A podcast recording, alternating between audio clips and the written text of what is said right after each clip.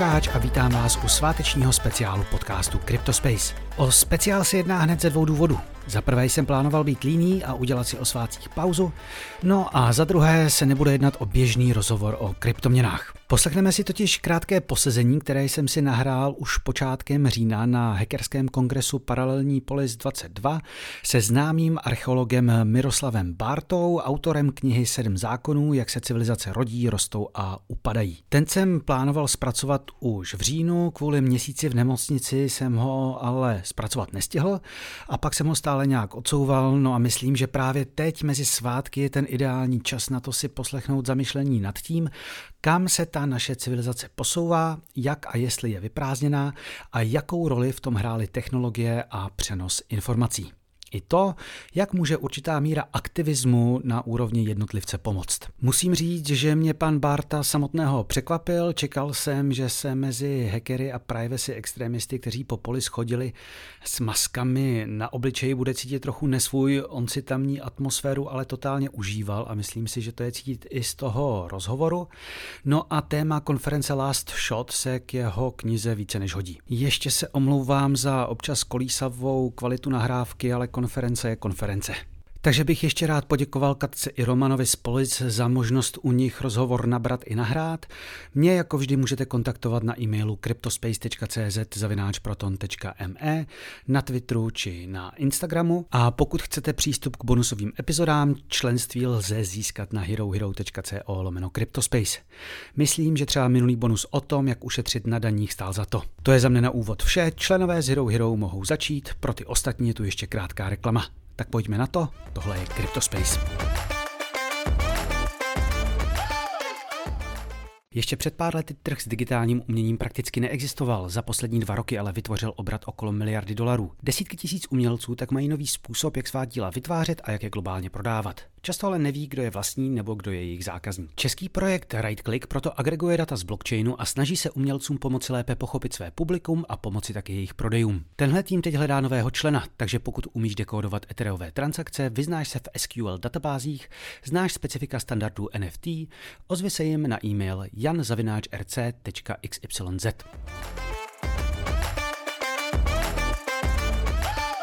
Pane Barto, já vás u nás vítám. Dobrý den. Děkuji za pozvání. My asi všech vašich sedm zákonů nestihneme probrat. Já bych se teda zaměřil jenom na některé. A chtěl bych začít, začít tím, co je vlastně zákon sdílených hodnot a vizí.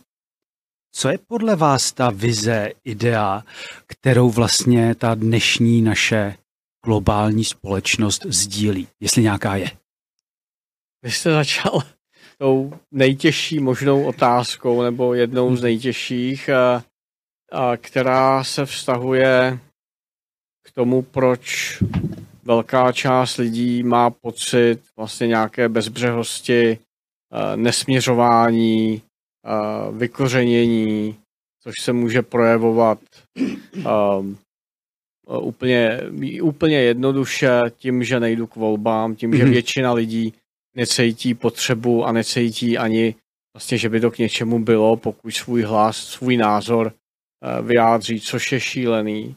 A, a nebo, a proto tady dneska jsme, um, v Holešovicích, uh, tady na tom, uh, tady na, tom uh, na té konferenci, uh, která se má podtitul Last Shot, mně se to hrozně líbí, protože si myslím, že velice dobře ti lidé, kteří tady jsou, ať už to jsou speakři nebo návštěvníci, tak všechno jsou na první pohled a i na druhý lidi, kteří přemýšlejí o světě a, a myslejí to s ním možná, mnoha, možná mnohem upřímnějíc a poctivějíc než většina našich současných politiků, což je a jako pro mě jsem tady krátce, protože tady rád bych byl celý den a poslouchal jenom, ale to je prostě utopie pro mě, ale a, a jsem tady moc rád a jsem rád, že jsem tady mohl eh, vlastně vystoupit a hlavně pak s těma lidma diskutovat, protože jako člověk cítí, že eh, je ten moderní svět eh, ne jenom zajímá, ale že jim opravdu leží na srdci, mm-hmm. jo, co mm-hmm. bude. Potřebuje podle vás um, ta společnost nějakou jednu všespojující ideu, která dřív asi u některých těch civilizací byla spojená s nějakým bohem, předpokládám, nebo s nějakou vírou společnou. Potřebuje úspěšná civilizace nějakou ideu, ideologii, něco, v co věří? Úspěšná společnost, potažmo civilizace, nepotřebuje jednu ideu, protože to je nemožný. To není možný každýho uspokojit, ale měla by mít nějakou vizi, měla by mít nějaký směřování, měla by mít lidi, za kterými ta většina jde. Tomu mhm. se říká leadership a to jsou lidi, kteří eh, rozumí tomu, co se ve světě děje a dokážou těm lidem vytyčit směr, a kudy eh, bychom se měli snažit jít dopředu. Mm. A ne jenom jim předvádět různé, eh, různé vlastně kauzy praní peněz a uplácení a šíb, šíbrů, kteří tady tou zemí kolíbají doleva doprava. Já myslím, že toho už mají všichni plný zuby. A já když to vrátím eh, o level výš, řekněme, a nenahradila v té současné globální společnosti ideje technologie nějakým způsobem? Tak je to, je to přirozený proces, protože jsme v tom našem poznání a v našich schopnostech dospěli do takového stádia, že dokážeme vytvářet virtuální světy. Upřímně řečeno, díky technologiím uh, jsme zvládli, bez ohledu na to, že, by, že se dalo zvládnout mnohem lépe, tak jsme vlastně zvládli nějakým způsobem covidovou epidemii, která mm-hmm. umožnila aspoň nějak zabezpečit výuku, zabezpečit komunikaci, zabezpečit prostě spoustu věcí, které jsme se naučili dělat online, takže zaplať pán že tady ta technologie jde, je, ale eh, možná děláme trochu chybu z toho nadšení, co všechno můžeme teoreticky s technologiemi dokázat, že je absolutizujeme a vytrácí se v tom člověk. A mm-hmm. já jak se dívám tady po baráku, po lidech, kteří tady jsou, jak se dívám po světě, tak jsem přesvědčený o tom, že lidi potřebují mít nějakou eh, myšlenku, který se upnou, která je naplní, která jim dá sílu v dobách, kdy to je všechno složitý, prostě to přežít, protože něčemu věřej. Takže čl- lidi by nemusí věřit v Boha, nemusí být vysloveně ortodoxně náboženští, mm-hmm. ale a myslím si, že lidi potřebují nějakou myšlenku, lidi, kteří je inspirují, lidi, a ke kterým se obracejí, k jejich myšlenkám v okamžiku, kdy sami nevědí, co. Mm-hmm. A myslím si, že je to strašně důležitý a tím, že my jsme dneska tu technologii v mnoha ohledech, mnozí z nás absolutizovali nebo povýšili na úroveň vlastně smyslu bytí, tak se z toho prostě ta skutečná, ty skutečné myšlenky, které mají schopnost přežít století, vytratily.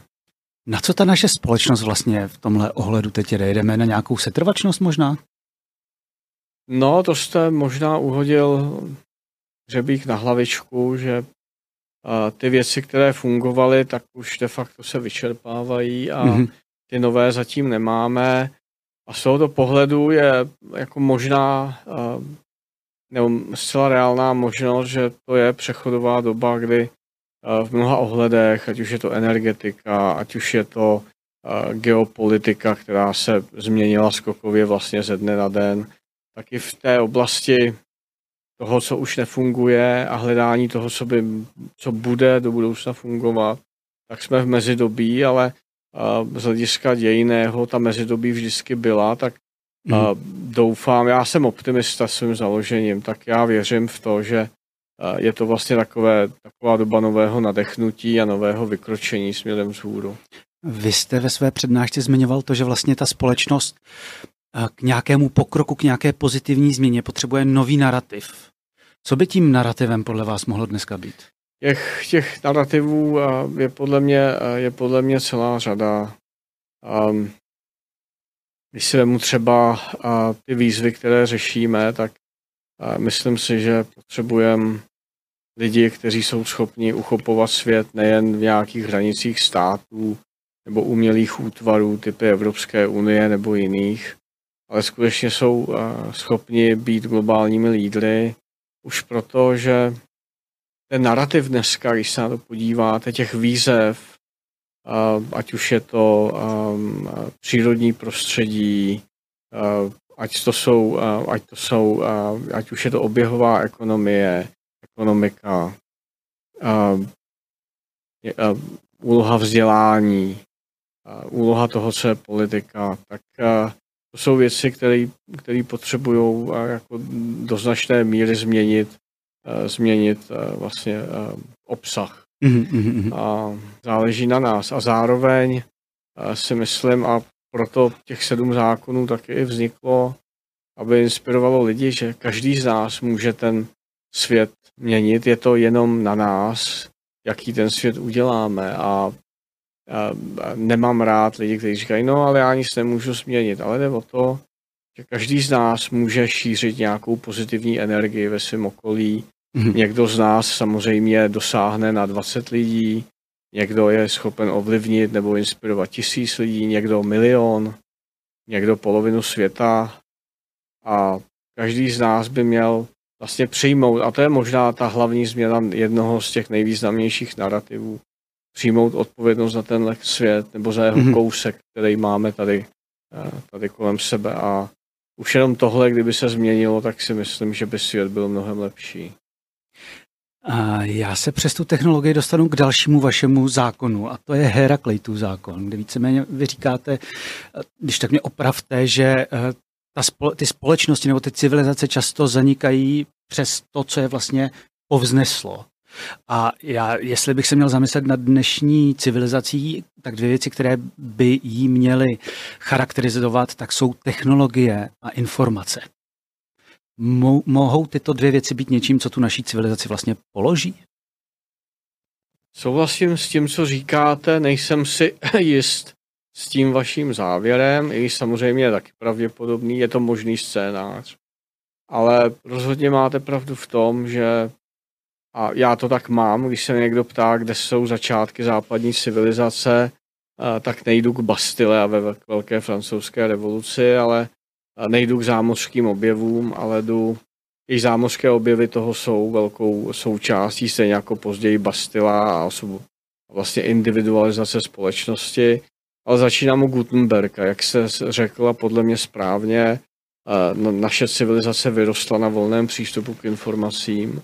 A ten Gutenberg udělal tou inovací knihtisku úžasnou věc, úžasnou revoluci, naprosto fantastickou skokovou změnu, protože najednou se informace dokázaly dostat z jednoho konce Evropy na druhý během několika týdnů.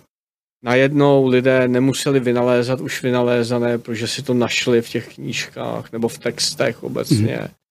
A mohli na to navázat, mohli to rozvíjet a také, když se podíváme na tempo různých vědeckých objevů ve všech vědních oborech od roku 15, řekněme, tak to je velice, eh, velice eh, jako rychlý nástup hmm. jako série objevů v chemii, v matematice, fyzice, astronomii, prostě můžete to jmenovat jako v jakémkoliv oboru.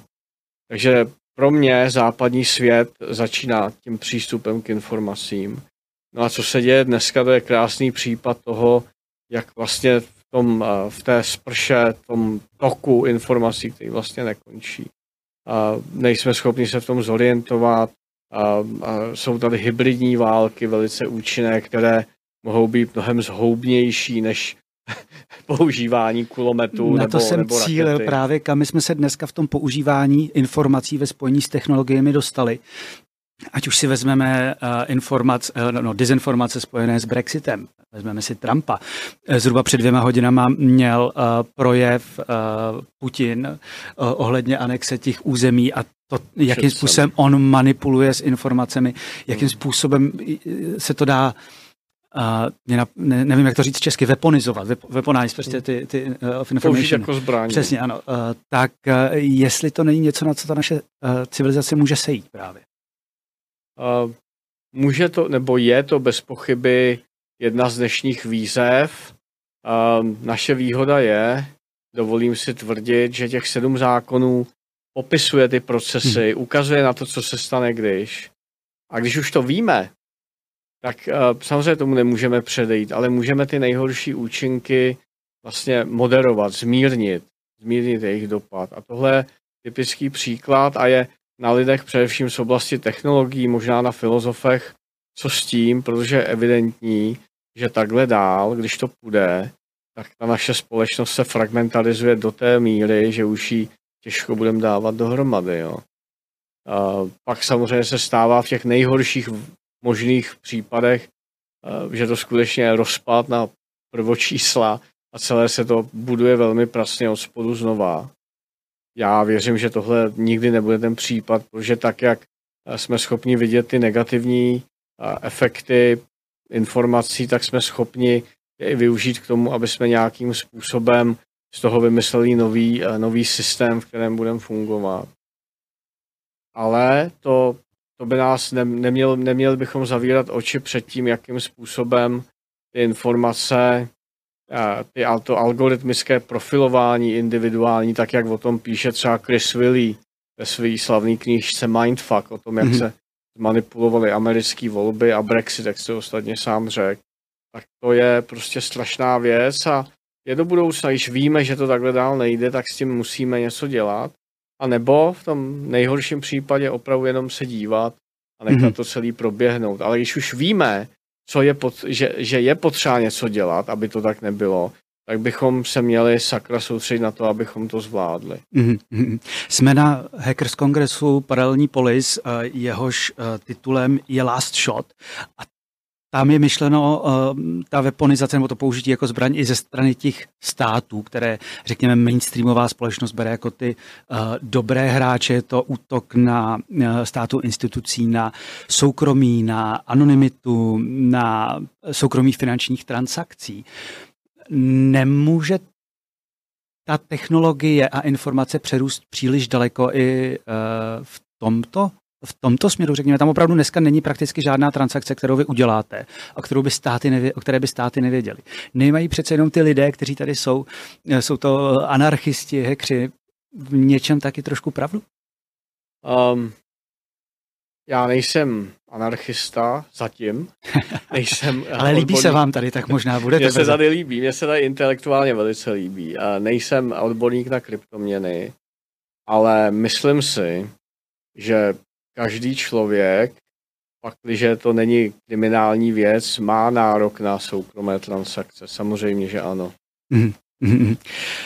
Um, já trošku odbočím od toho našeho směru, kam jsme to teď vedli a zeptám se obecně k tím sedmi zákonům, jak vlastně normálně končí taková civilizace, protože já si představím konec civilizace, jak si představím, eh, vy jste to sám zmínil, Pompeje, meteorit, eh, tsunami nebo něco podobného na co si máme dávat pozor, aby jsme něco takového vůbec jako pochytili, že ten konec je tady?